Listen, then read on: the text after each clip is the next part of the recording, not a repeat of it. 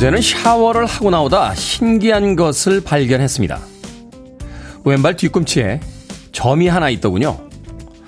평생을 보고 산 자기 몸인데 지금까지 왼발 뒤꿈치에 점이 있다는 걸 몰랐습니다. 이 점은 언제부터 거기 있었던 걸까요? 아주 어릴 때부터? 아마도 아닐 겁니다. 그렇다면 분명 최근에 생긴 것이겠죠. 하지만 언제 생겼는지는 여전히 잘 알 수가 없습니다.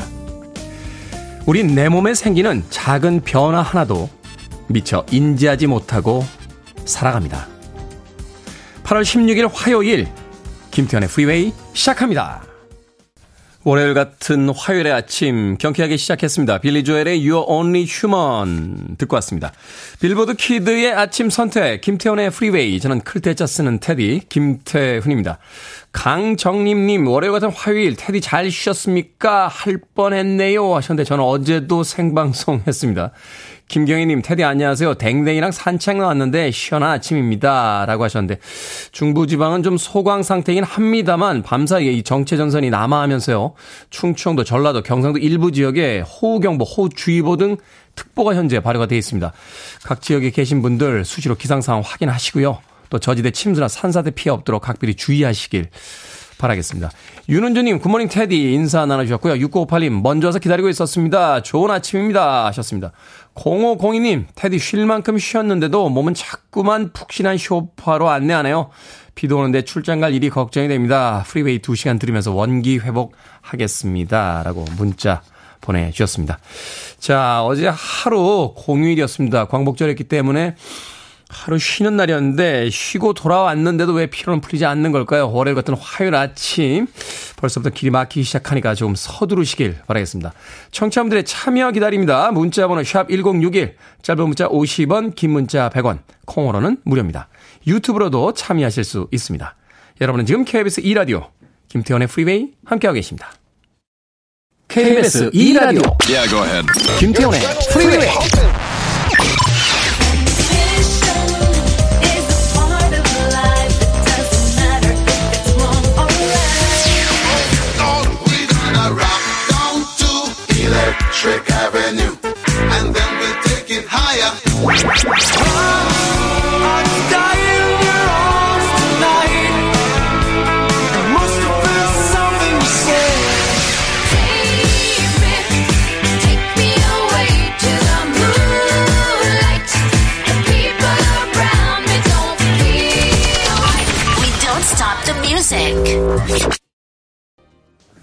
스타쉽의 세라 듣고 왔습니다. 한때 왜 우리나라 사람들도 영어 이름 만드는 게 유행이었던 적이 있잖아요. 어, 그때 어떤 여성분이 자신의 이름을 세라라고 지은 뒤에 이 음악이 자신의 주제곡이라고 카페에서 꽤나 많이 신청하시던 모습을 본 기억이 납니다. 스타쉽의 세라 듣고 왔습니다. 김종순님, 작은 집에서 토마토를 많이 주셔서요. 지금 토마토 케찹을 만들고 있습니다. 집에서 만든 케찹이랑 감자전 같이 먹으면 정말 맛있습니다. 하셨는데. 케찹도 집에서 만들 수 있습니까? 정말 요리의 세계는 놀랍군요. 케찹은 슈퍼에서 사 먹는 거 아닙니까? 아, 토마토로 케찹을 집에서도 만들 수 있어요? 대단한데요, 김정수님. 뭐, 감자전 정도는 저도 만듭니다. 아, 핵감자, 아, 감자 칼로 잘 깎아가지고 물에다 이렇게 예, 씻은 다음에 강판에 예, 갑니다. 이 믹서로 가는 것보다 강판에 가는 게 맛있거든요. 어, 간 다음에 그 밑에 이제 꼭다리 이게 문제죠. 이제 그거 잘 갈아야 돼요. 손톱 깔리지 않도록. 그렇게 해서 그냥 바로 이렇게 예, 기름에다 튀기듯이 이렇게 구워 먹으면 아주 맛있는데 케찹을 집에서 만들 수 있는지는 몰랐습니다. 언제 한번 레시피 공개해 주시면 저도 참고해 보도록 하겠습니다. 집에서 만든 토마토 케찹 음식 잘하는 어머님들 집에 가끔 가서 어, 친구들이죠. 친구들의 집에 가서 밥 먹어본 적 있습니다만 케찹을 수제로 만드신 분은 본 적이 없는 것 같아요. 어, 신기한데요. 김종수님 이선주님, 테디 안녕하세요. 아직 퇴직하려면 10년 넘게 남았지만 저는 오늘 미래를 준비하기 위해 떡 제조 기능사 실기시험 보러 갑니다. 합격할 수 있도록 응원의 메시지 부탁드립니다. 퇴직 후에 작은 떡 카페 차리는 게 꿈이에요. 모두들 좋은 하루 되세요. 하셨습니다. 떡 제조 기능사 실기 시험 보러 가신다고요. 그렇죠. 어, 아파트 단지나, 아, 단지의 상가나 또 이 주택가에 보면 요즘 부쩍 어, 그 베이커리만큼 떡집이 늘어나는 걸 볼 수 있습니다. 많은 사람들이 또 좋아하는 게 떡이니까 이선주님, 아무쪼록 오늘 실기시험 합격하셔서 퇴직 후에 맛있는 떡집 꼭 차리시길 바라겠습니다. 이렇게 뭔가 노력을 하면서 미래를 준비해야 되는데, 예, 저는 소박합니다. 아, 라면집 차리는 게 꿈이니까요. 라면은 그냥 봉지 뒷면에 있는 레시피대로 예, 만들어서 드리도록 하겠습니다. 자, 한원님과 한동호님, 홍당무님의 신청곡으로 합니다. 커팅 크루, I just die in your arms.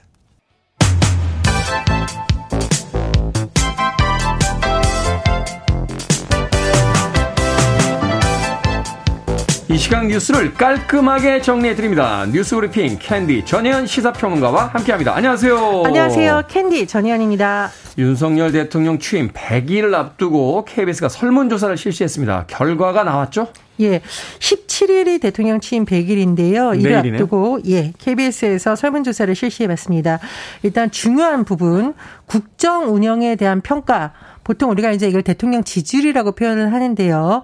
잘하고 있다는 응답은 28%, 못하고 있다는 67%로 나왔고요.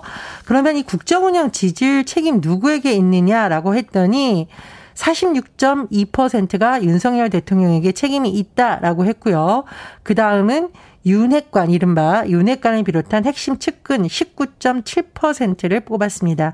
더불어민주당을 비롯한 야당의 책임이 있다는 응답은 10.2%, 대통령실 참모진 9.1%, 국민의힘 이준석 대표에 대한 책임이 있다는 7.9%였습니다. 그리고 우리가 여론조사 추이가 굉장히 중요한데요. 임기 내에 국정 운영을 잘할까가 궁금한 부분인데 네. KBS가 지난 5월 대통령이 취임할 당시에 한 여론조사와 100일 정도가 지난 지금과를 한번 비교해 봤습니다.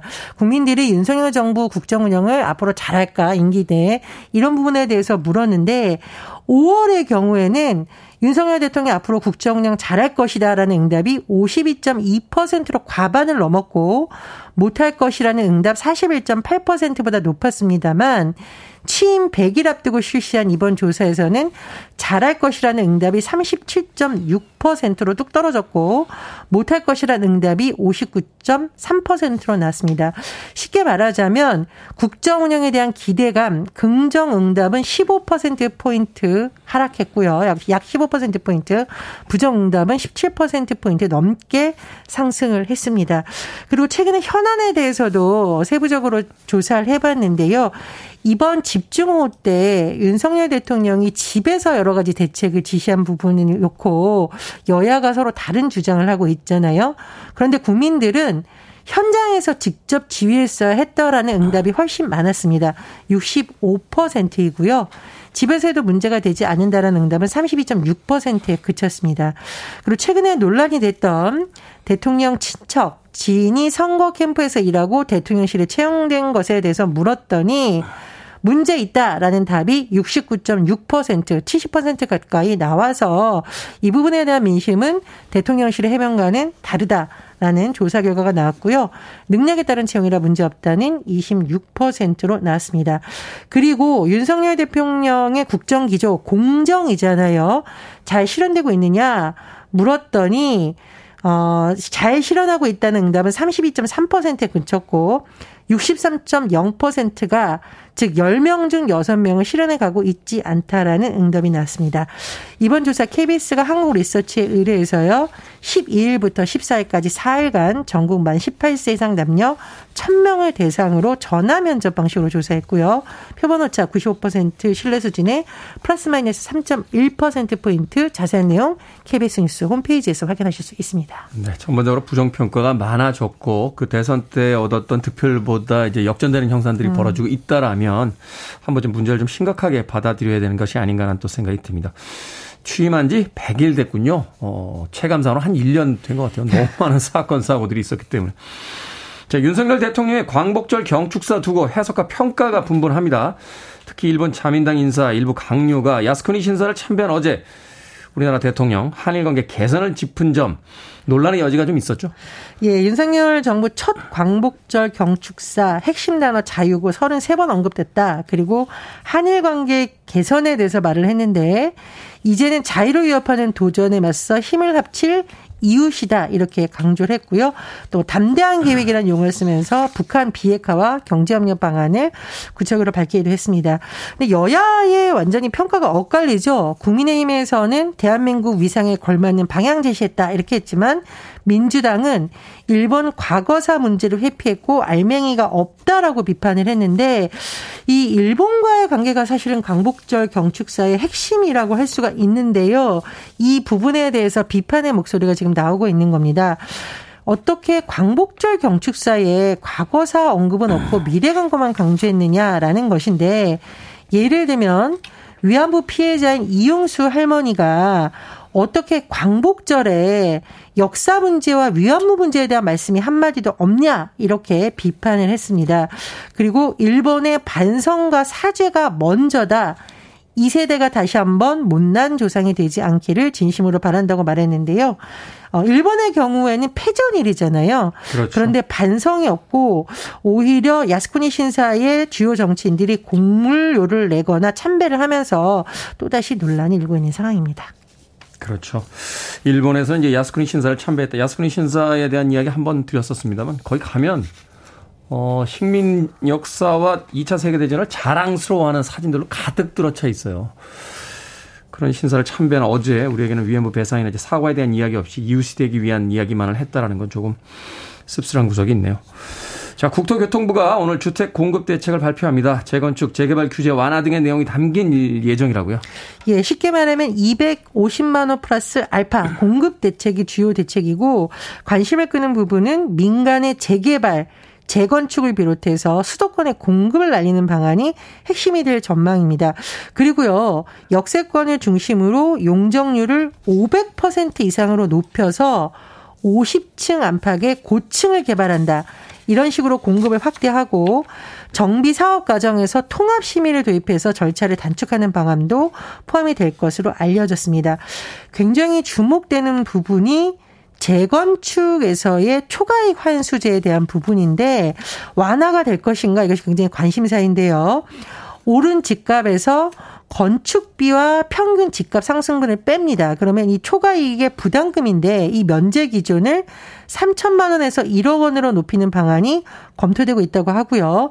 또 재건축 안전 진단에 대한 부분인 관심사인데 규제를 완화할 것이라는 전망이 나오고 있습니다.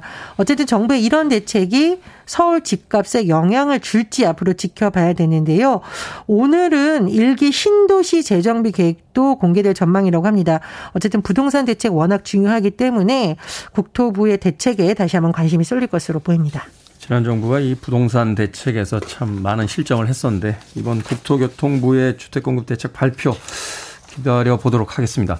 자, 오늘의 시사 엉뚱 퀴즈 어떤 문제입니까? 예, 주택 공급 관련 대책 소식 전해 드렸습니다. 이 대책의 재건축 규제 완화도 담길 거라는 전망이 나오는데요. 문득 생각나는 노래가 있습니다. 오늘의 시사 엉뚱 퀴즈와 연관이 되어 있는데요.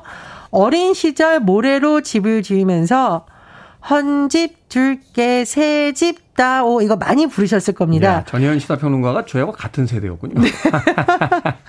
네. 어떤 동물을 부르면서 새집을 달라고 했을까요? 1번 나비, 2번 제비, 3번 두꺼비, 4번 소갈비. 정답 아시는 분들은 지금 보내주시면 됩니다. 재미는 오답 포함해서 모두 10분에게 아메리카노 쿠폰 보내드립니다. 어린 시절 모래로 집을 지으면서 헌집 줄게 새집 다오 이렇게 노래 불렀었죠. 어떤 동물을 부르면서 새집을 달라고 했을까요? 1번은 나비, 2번은 제비, 3번은 두꺼비, 4번은 소갈비 되겠습니다. 문자 번호 샵 1061, 짧은 문자 50원, 긴 문자 100원, 콩으로는 무료입니다. 뉴스 브리핑 전희연 시사평론가와 함께했습니다. 고맙습니다. 감사합니다.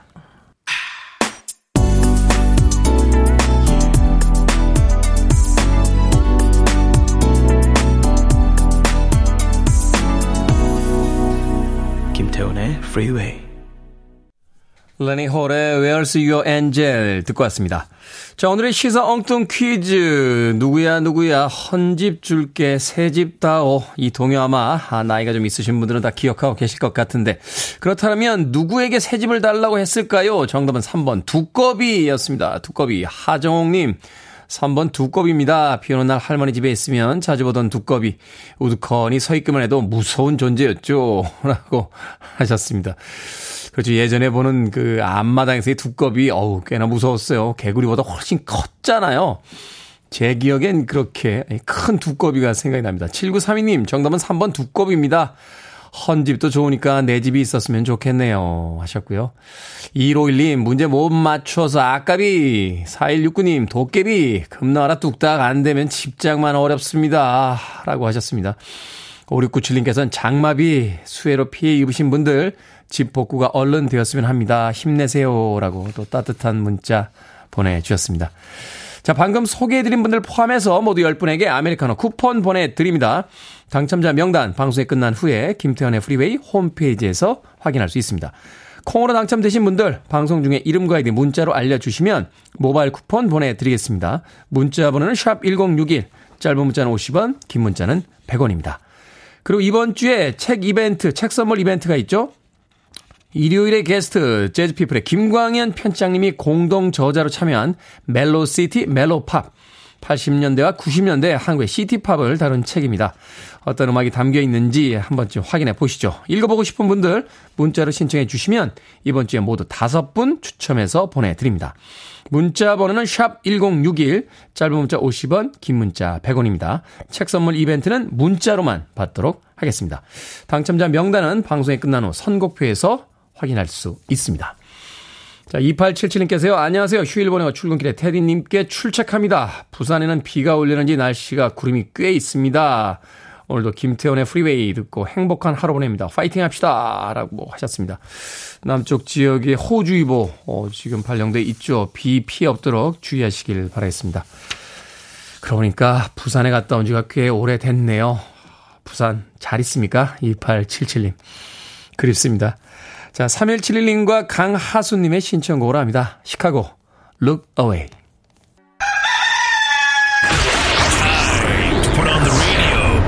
김태훈의 Freeway. Are you ready?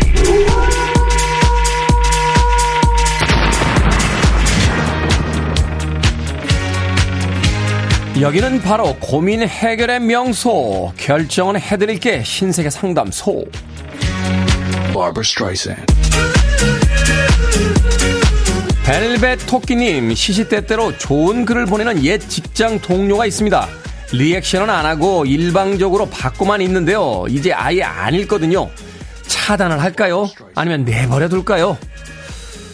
내버려 둡시다. 그렇다고 나쁜 사람은 아니잖아요. 알람만 꺼두세요. 저는 알람도 못 꿉니다. 엄마가 보내시거든요. Barbara Streisand. 최지원님, 감성 그릴, 감성 랜턴 같은 캠핑 용품이 사고 싶은데요. 캠핑은 안 다녀요. 집에서라도 쓰게 살까요? 아니면 돈 낭비니까 사지 말까요? 사지 맙시다. 쓰지도 않는 물건 사시면 카드값 메꾸느라 감성 느낄 사이 없습니다. Barbara Streisand. 이은정님, SNS를 하다가 남사친이 결혼한다는 소식을 접했습니다. 친하지는 않은데 가야 할까요? 아니면 가지 말까요? 가지 맙시다. 안 친하다면서요. 나중에 내 결혼식에 혹시 안 올까봐 걱정돼서 그러십니까? 부르지 마세요. 안 친하잖아요.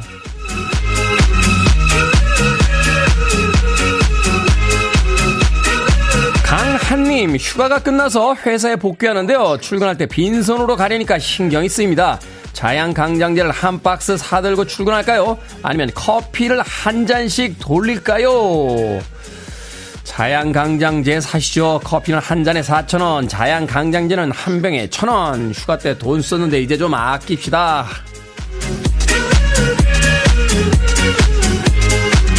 방금 소개해드린 네 분에게 선물도 보내드립니다. 콩으로 뽑힌 분들 방송 중에 이름과 아이디 문자로 알려주세요. 고민 있으신 분들 계속해서 보내주시면 이 시간에 해결해드립니다. 문자번호 샵 1061, 짧은 문자 50원, 긴 문자 100원, 콩으로는 무료입니다.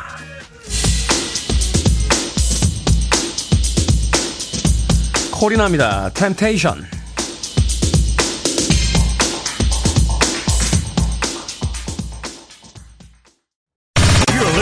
One of the best radio stations around.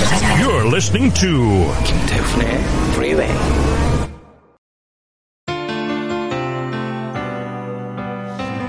빌보드 Kid의 아침 선택 KBS 2라디오 김태훈의 Freeway 함께하고 계십니다. 1부 끝곡은 7346-3717-7574-0568 강정림님의 신청곡 웨스트라이프의 My Love 준비했습니다. 저는 잠시 후 2부에서 뵙겠습니다.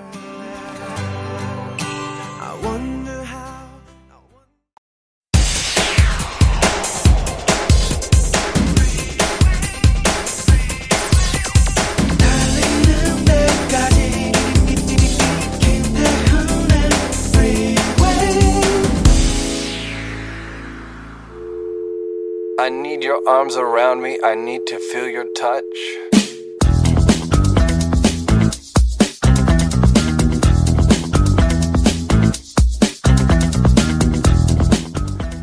차를 몰고 도로에 나가보면 내 차보다 고급스러운 차들을 얼마든지 볼 수 있는데 그 차들을 볼 때마다 내 인생이 그런 차 없이도 잘 굴러가고 있다는 것을 실감할 수 있어서 기분이 좋다.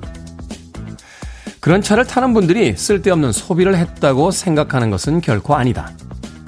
다만 나는 나 스스로에게 불필요한 무언가를 취하지 않고 살아가고 있다는 것에 대해 만족감을 느낀다. 그것은 돈을 아끼고 말고 와도 좀 다른 문제다. 인생에 군더더기가 없다는 데서 오는 쾌감이다.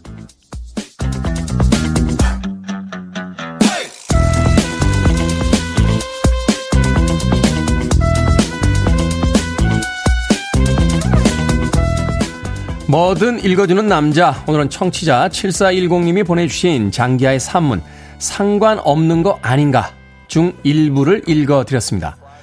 행복의 기준은 더하는 데만 있다고 생각하기 쉽지만요. 의외로 불필요한 것들을 줄여나갈 때 더 큰 행복을 느끼기도 합니다. 남들이 다 한다니까, 남들만큼 해야 하니까, 욕심냈던 것들 내려놓고 나면요. 내가 진짜 원하는 게 뭔지 보이기 시작합니다. 다른 사람의 기준에 신경 쓰지 말고 오늘은 내가 뭘 좋아하는지 언제 행복을 느끼는지에 집중해 보죠. 아마도 낯선 자유로움을 느낄 수도 있지 않을까요? 음악 참 독특하죠. 고릴라즈의 클린트 이스트우드 듣고 왔습니다. 멤버들의 실체는 잘 보여주지 않고 어, 애니메이션 캐릭터로 활동을 하는 프로젝트 팀입니다. 블러의 리더인 데이먼 알반이라고 하는 그 키보디스트이자 기타리스트 또 보컬리스트이자 리더인 데이먼 알반의 프로젝트 팀으로 알려져 있습니다. 방금 들으신 곡은 고릴라즈의 클린트 이스트우드 듣고 왔습니다. 이 데이먼 알반이 최근에 인터뷰한 기사를 본 적이 있는데요. 이 90년대는 대단한 청년 문화, 아, 새로운 어떤 락, 모던 락이라고 당시에는 이제 불렀죠. 어, 흐름의 어떤 선구자적인 그런 진보적인 젊은이였는데 예, 최근에 인터뷰에서는 요새 젊은 밴드들에게 대해서 계속 궁시렁궁시렁거립니다. 꼰대가 됐구나 하는 생각을 다시 한번 하게 했던 그런 아티스트였습니다. 고릴라즈의 클린트 이스트우드로 시작했습니다. 김태훈의 프리웨이 2부 시작했습니다. 앞서 일상의 재발견, 우리 하루를 꼼꼼하게 들여다보는 시간, 뭐든 읽어주는 남자. 오늘은 청취자 7410님이 보내주신 장기하의 산문, 상관없는 거 아닌가 중에 일부를 읽어드렸습니다. 김지현님, 무늬 없는 군더더기 없는 티셔츠 몇 장으로 여름을 보내는 테디를 보면서 많이 느낍니다. 기분 좋은 가벼움이라고 하셨는데, 저는 이제 다른 데다 돈을 좀 많이 쓰기 때문에요. 예, 옷차림에 좀, 그냥, 간결하게 살아가려고 합니다. 다른 데 좀 씁니다. 예, 김지현님, 제가 뭐, 아주 아주 가난해서 이렇게만 입고 사는 건 아니고요. 다른 데 돈을 좀 쓰기 때문에.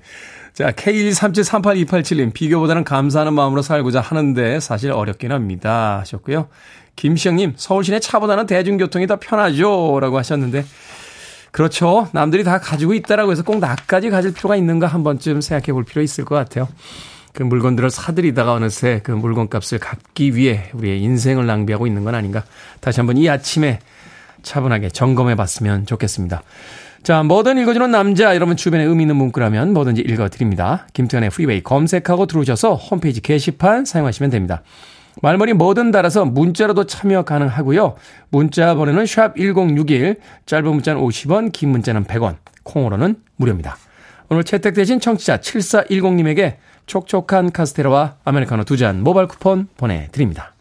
I want it, I need it, I'm desperate for it.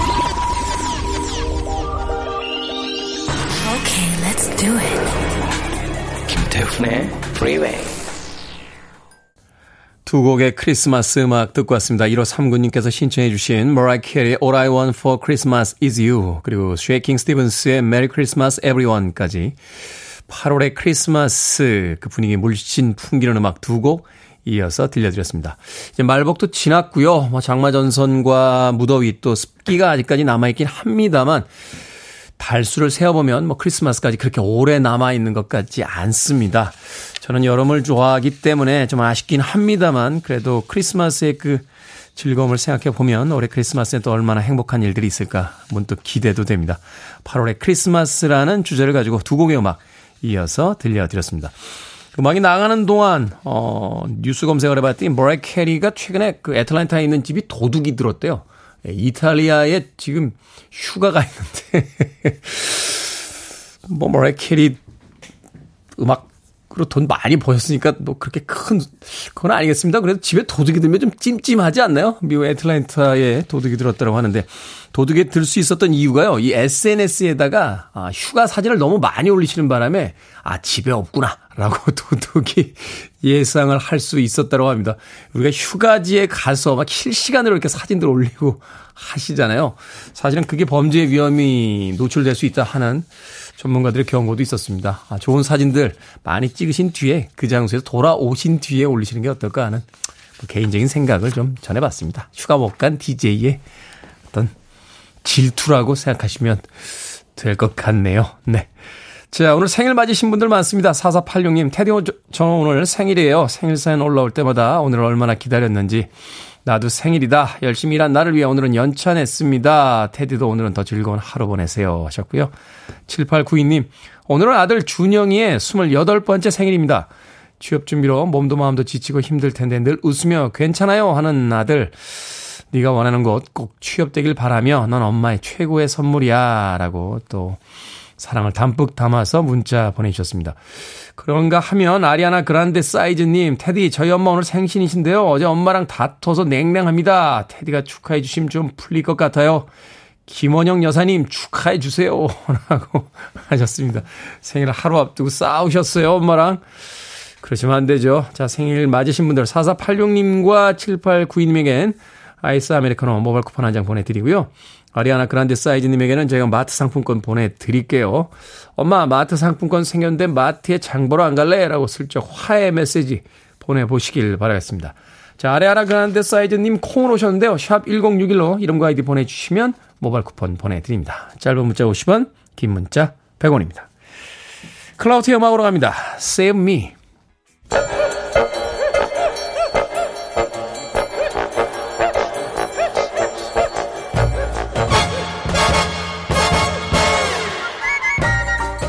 온라인 세상 속 촌철살인 해악과 위트가 돋보이는 댓글들을 골라봤습니다. 댓글로 본 세상.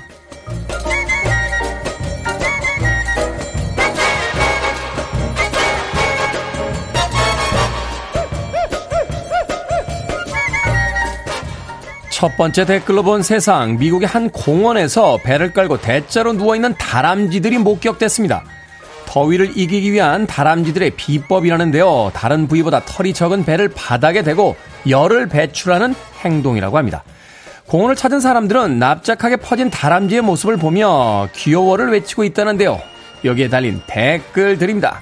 슬래시님, 엎드려 쏴 자세 만점 드리겠습니다. 모닥불님, 우리 집 강아지도 더우면 대리석 바닥에 엎드려요. 여름 되면 현관 앞에 대리석 지정석이 있다니까요. 강아지나 고양이 키우는 집들 여름이면 흔히 볼 수 있는 모습들이죠. 하긴 뭐 어디 강아지나 고양이 뿐이겠습니까? 어제 제가 그랬습니다. 바닥에다 등 대고 누워 하루 종일 TV를 보는 모습이 이 뉴스 속의 다람쥐들하고 별반 다를 게 없네요.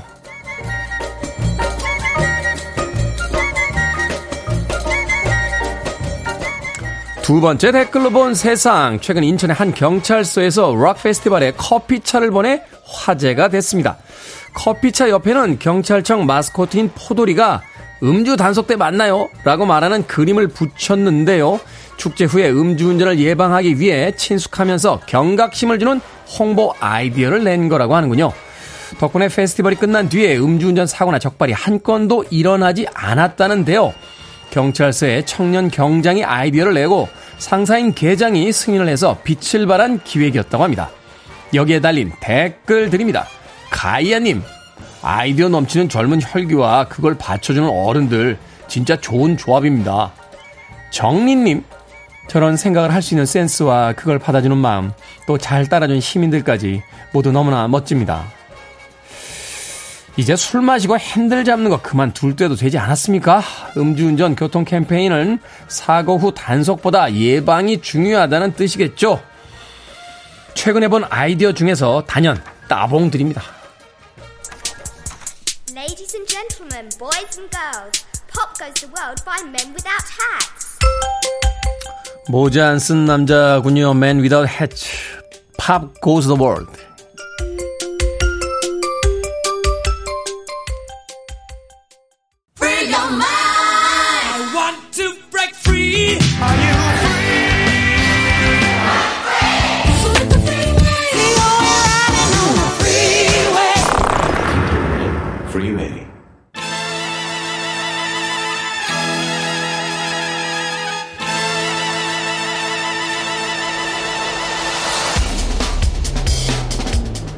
경제 이슈를 쉽게 이해하는 시간 경제 명사수 경제 해결사 박정원 명지대 특임 교수와 함께합니다. 이게 뭐니 사무소 교수님 어서 오세요. 안녕하세요.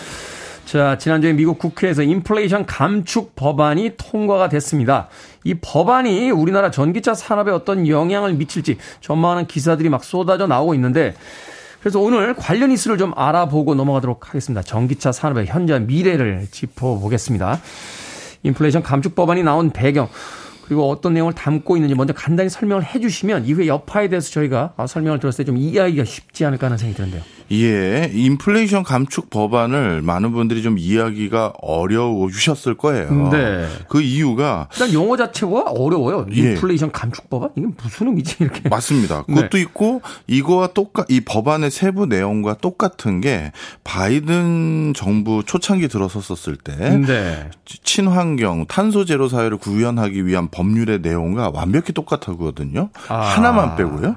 아니 그러면 어, 탄소 제로 사회 친환경을 구축하면 인플레이션이 줄어드는가 이런 오해가 생길 수 있을 만큼 그렇죠. 법안 내용이 똑같아요. 오, 그러니까 법안 내용은 똑같은데 이제 다른 용어를 가지고 이제 다시 어떤 실행하겠다 이렇게 이제 공표를 한 거군요. 네. 딱 하나 다른 게 있는데 그게 뭐냐 하면 그 초창기에 만들었던 친환경 관련한 법률에는 고속도로 등 미국의 주요 도로들을 대폭 개보수하는 법안 어, 법안 내용이 들어가 있었어요. 아, 개보수하겠다. 도로를 개, 도로를 개보수하겠다. 이게 뭐 어떤 의미가 있는지 모르겠어요. 예. 예를 들어서 뭐 미국 가보셔서 아시겠지만 네. 미국의 고속도로나 주요 메인 도로들은 건립된 지 100년 이상 된 게 대부분이잖아요. 사실은 우리나라에 이렇게 고속도로를 딱 진입하면요. 아, 고속도로구나 하는 딱 어떤 아우라가 딱 있는데 그렇죠. 예. 미국은 시골 시골길 넓은 맞아요. 넓은 국도 같아요. 예. 그러면서 뭐지? 막 이러면서 이제 가게 되는데. 네. 횡단보도 한참 가도 안 나오면 그냥 고속도로였네 어, 하는 거죠. 고속도로구나 예. 하죠. 예. 자, 그렇게 구축된 지가 오래되다 보니까 이제 도로가 유실된 게 너무 많은 거예요. 아. 그러다 보니까 유럽의 고, 저, 저, 미국의 고속도로는 항시 공사 중인 데가 너무 많아요. 그러면 차가 어마어마하게 밀리겠죠. 막히겠죠? 예, 그러면 도로 위에서 정체 상태에 있다 보니까 그 탄소 배출하고 이게 너무 많다 보니 그러네요. 탄소 제로 구축하고 친환경 하려면 우리는 전통적인 고속도로부터 다시 원활하게 계속 그 가동될 수 있도록 바꿔야 된다가 그땐 있었었어요. 아, 그게 맞네요. 사실은 그렇죠. 원칙적으로. 예. 네. 예. 그런데 이번엔 그게 빠진 이유가 어. 지금 물가 잡 자고 그러는 거잖아요. 네. 물가를 잡아야 되는 상황에서 대규모 SOC 투자를 한다? 이건 앞뒤가 안 맞는 거죠. 대한민국 뭐, 뭐 토목공사라든지 어떤 공공 그 공사를 하게 되면 국가가 이제 돈을 풀어야 되는 상황이 그렇죠. 벌어지니까. 네. 아. 그러다 보니까 친환경 관련한 것들 중에서 토목공사가 들어가는 부분만 빼고 나머지 태양광으로 빨리 간다, 전기차를 지원한다 그런 내용들만 싹 담겨진 거예요. 네. 그런데 이걸 지금 와서 친환경 산업에 대해서 지원하는 걸로 강하게 입법한다라고 하면 지금 니네 인플레이션 안 잡고 뭐 하는 거야? 이런 음. 지적이 있겠죠. 그렇죠. 국민들 입장에서 미국 국민들 입장에서 지금 인플레이션 때문에 물가 뛰고 난리인데 그렇죠. 지금 한가하게 친환경 이야기할 때야 뭐 이렇게 얘기가 나오겠죠. 그렇습니다. 그러다 보니까 그거만 가지고 이제 인플레이션 감축 법안으로 이름을 바꿔서 올린 건데 음. 실제 그러면 이게 인플레이션을 감축하는데 기여하느냐 했었을 때 우리 같은 공부하는 사람들은 의구심이 너무나도 많아요. 이유가 자 예를 들어서 우리나라 한전이라고 한번 가정해 보겠습니다. 어, 전통적으로 화석 연료를 바탕으로 어, 우리가 그 에너지 수급 체계를 만들어 왔던 상황에서 그렇죠. 갑자기 친환경 해야 된다 해서 전기, 태양광 뭐 이런 것들을 바꿔야 된다고 하면 일정 기간 동안에는 이 두 개의 설비를 동시에 가동시켜야겠죠. 그렇죠. 왜 자동차도 하이브리드 거쳐서 전기차로 가잖아요. 맞습니다. 네네. 그러다 보면 한전에는 전통적인 석유류를 바탕으로 에너지를 수급해주는 채널뿐만 아니라 신재생 에너지를 가동하는 인력이 또 같이 들어가다 보니 음. 쉽게 얘기해서 비용이 두 배가 들어가는 거예요. 비용이 들죠. 이렇게 비용이 두 배가 들면 그런 전기료 인상분이나 이런 것들에 대해서 당연히 가격에 전가하게 돼서 초창기에 신재생 에너지로 빠르게 전환한 국가들의 대부분이 도매 전기료를 다 올렸어요. 네. 그런데 이건 그러면 전기료를 인상시킬 요인이다? 이거는 전방위적인 인플레이션을 야기할 수 있는 요인인 거예요. 음. 자, 그러다 보니까 결론적으로 말씀드리면 바이든 대통령은 꼭 친환경을 하고 싶었던 것 같아요.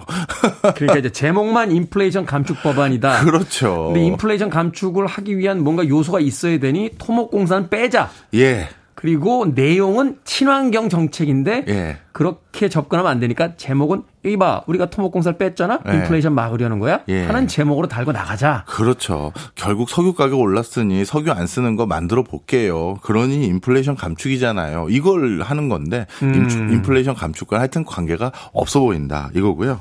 법안의 내용과 네. 제목이 별로 맞지를 않는다. 예. 그런데 우리에게 이제 중요한 건 이 법안이 이제 미국에서 통과가 됐을 때 우리나라 전기차 산업에 그렇죠. 어떤 영향을 미치? 이게 이제 가장 중요한 거잖아요. 맞습니다. 일단 오해 푸는이라고 시간을 많이 썼는데 네. 전기차 관련해서 설명을 드리면 이 법안 안의 내용 중에서 가장 핵심적인 것들 중에 하나가 어, 전기차를 미국에서 보조금을 주는 자동 자, 보조금을 줘서 음, 전기차로 빨리 바꾸도록 이제 하겠다는 건데 이 보조금을 주는 전기차를 아무 전기차나 다 주는 게 아니라 이 안에 들어가는 핵심 부품인 배터리, 배터리. 이 배터리를 꼭 미국에서 만든 전기차에 대해서 보조금을 주겠다는 거예요. 배터리를 미국에서 만든 네.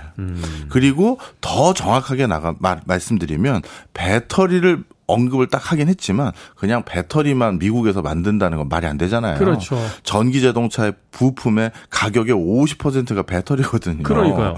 그러니 결국 자동차 통으로 미국에 와서 만들어라. 그러면 보조금 줄게. 이렇게 된 거죠. 이게 트럼프 행정부 때와 결은 다- 다른 행정부이긴 합니다만 트럼프 행정부 때도 그랬잖아요. 공장들 미국으로 가져와. 그러면 우리가 세금 감면해 줄게 라고 네. 했는데 결국은 같은 맥락에서 이해를 해야 되나요? 맞습니다. 그런데 더 정교해졌어요. 어. 그랬더니만 예전에 트럼프 때는 어떤 시도들이 있었었냐면 아 결국 만드는 걸 미국에서 하라는 거죠?라고 해놓고 다 중국이나 값싼 나라에서 모듈 형태로 다 일정 부분 다 거의 가지고 중- 들어와서. 가지고 들어와서 조립만 했죠. 나사만 조이는 형태로 하는 거예요. 네. 그래서 이번 에는 그 배터리 안에 들어가는 부품 소재들도 음. 주- 중국산은 써선 안 되는 걸로 귀결이 돼버린 거죠.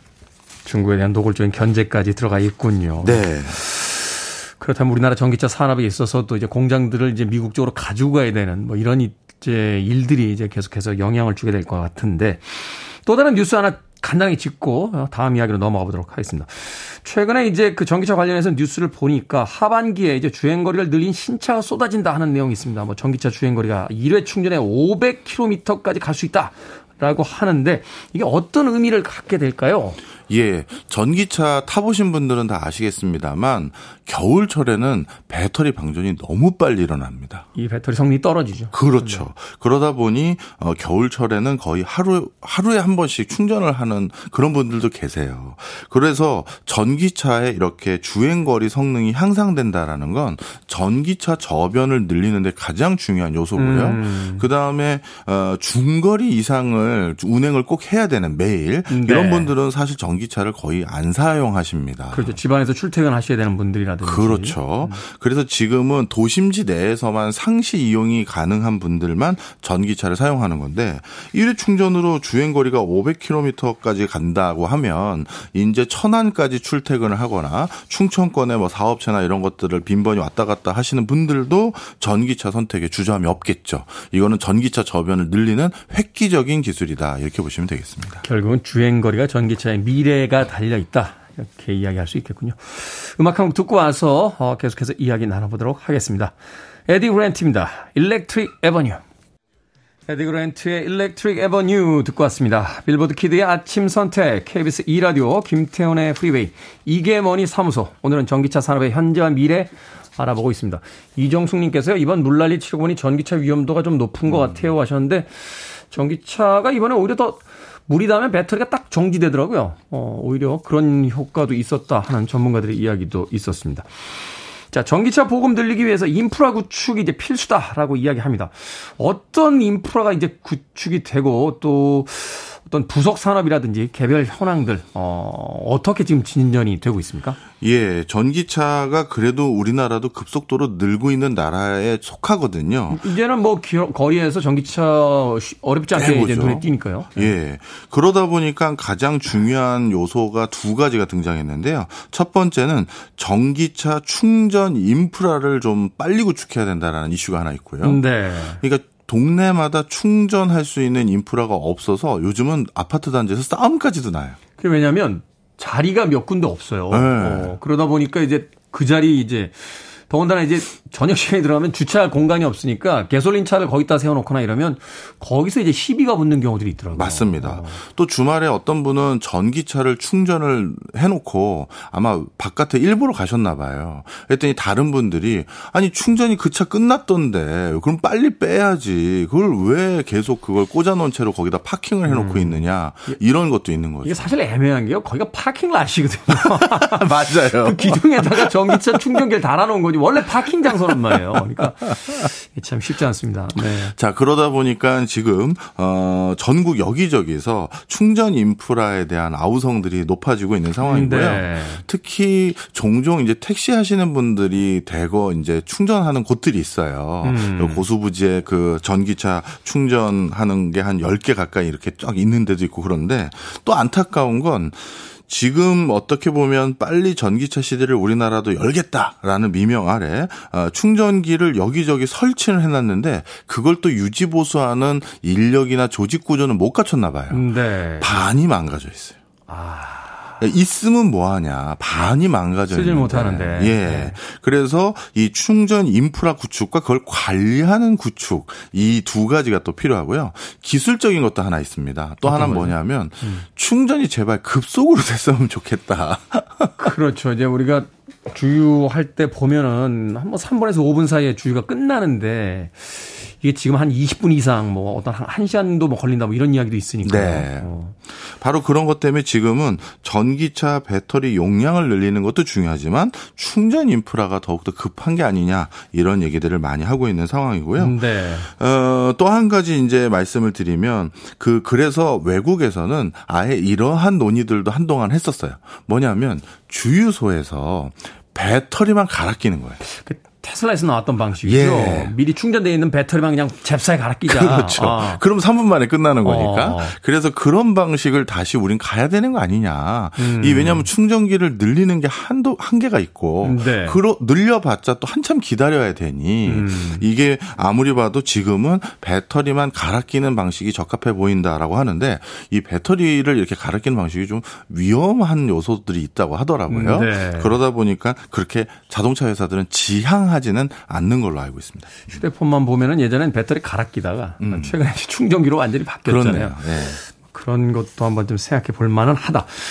그렇다면 이게 이제 파생 산업으로 봤을 때 앞서 이야기하신 것처럼 저희가 이제 투자라든지 어떤 경제적 관점에서 본다라면 이제 유지보수하는 회사들 혹은 이제 충전기 만드는 회사 이런 데가 혹시 투자의 관점에서 좀 미래성이 있는 게 아닌가 하는 또 생각도 해보게 되네요. 예, 미래성이 굉장하죠. 전기차 산업은 이제 열리기 시작한 거고요. 음. 지구상에 다니는 자동차 100대 중에 5대도 전기차가 아직 아니에요. 예. 아. 그러면 앞으로 계속 성장할 게 너무나도 뻔한 것이라는 거죠. 음, 네. 그러다 보니까 투자하기에 제일 적합한 테마에는 맞고요. 그 다음에 또 한 가지는 전기차가 아니라 그냥 자동차 분야에서 어 늘 이렇게 종사하고 있었던 많은 회사들은 네. 지금 전기차의 이 흐름에 자신의 회사도 타느냐 못하느냐가 존망이 결정된 일이에요. 생존의 문제네요. 맞습니다. 일단 그냥 자동차 부품 회사들 같은 경우는 부품이 한 2만 개, 일반 자동차 부품이 2만 개인데 네. 전기차는 1,500개 정도밖에 안 들거든요. 사실 이제 엔진 방식보다 모터 방식이 훨씬 간결하다는 거죠. 그렇죠. 어. 그러니까 자동차 부품 만드는 회사에 그 종사하고 있었던 많은 그런 업종들은 여기로 안 바꾸면 자기 회사들 다 없어지는 거고요. 음. 그다음에 전기차는 정비를 볼 일이 거의 없거든요. 네. 그렇더니 그러다 보니까 정비 관련한 업종도 전기와 관련된 뭔가로 바뀌지 않으면 정비업도 거의 문 접어야 되는 거거든요. 네. 이런 여러 가지 이유들로 인해서 전기차의 속도는 앞으로 더 빨라질 거예요. 업계에서 더 푸시를 하게 될 수밖에 없는 구조이기 때문에요. 네. 그래서 당연히 투자에 굉장히 미래지향적인 부분인데 어느 타이밍에 투자가 들어가야 되는지는 좀 봐야 돼요. 네. 음. 왜냐하면 우리가 어떤 기반이 바뀌어야 되는 거잖아요. 방금 말씀드렸던 충전 인프라나 이런 음, 네. 것들 이런 것들을 바꾸는 데는 상당히 많은 시간이 소요되거든요. 하루아침 바뀌질 않죠. 네, 그래서 너무 성급한 것도 투자로 성과를 내는데 상당한 기, 다림을 또 갖게 돼야 되는 거고. 너무 일찍 들어가면은 이제 시장이 열렸을 때 어떤 판도일지 예측하기 쉽지 않고 그렇죠. 또 돈이 너무 오래 묶여 있어야 하고 그렇죠. 네. 또 너무 늦게 들어가면 이미 주가 다 오른 상황이 음. 되는 거죠. 네. 그러니까 이제 그런 이 관련된 뉴스를 좀 꼼꼼히 챙겨 보면서 오늘 교수님이 해주신 이야기를 참고한다라면 뭐 어느 정도 어 실마리나 힌트를 좀 얻을 수 있지 않을까 하는 생각도 해보게 됩니다. 지금 차 전기차 타세요? 네. 음. 언제 바꾸셨어요? 저 한 1년 됐습니다. 아. 저도 이제 바꾸고 투자할 때가 됐군요. 네. 투자해 보려고 한번 타봤습니다. 어떤 건지 알아야 되잖아요. 그러니까요. 네. 교수님이 전기차를 타신다니까 아, 이제 시기가 임박했다라고 생각이 됩니다. 자, 이게 뭐니 사무소 오늘은 전기차 산업에 대해서 지금까지 박정원 명지대 특임 교수님과 이야기 나눠봤습니다. 고맙습니다. 감사합니다.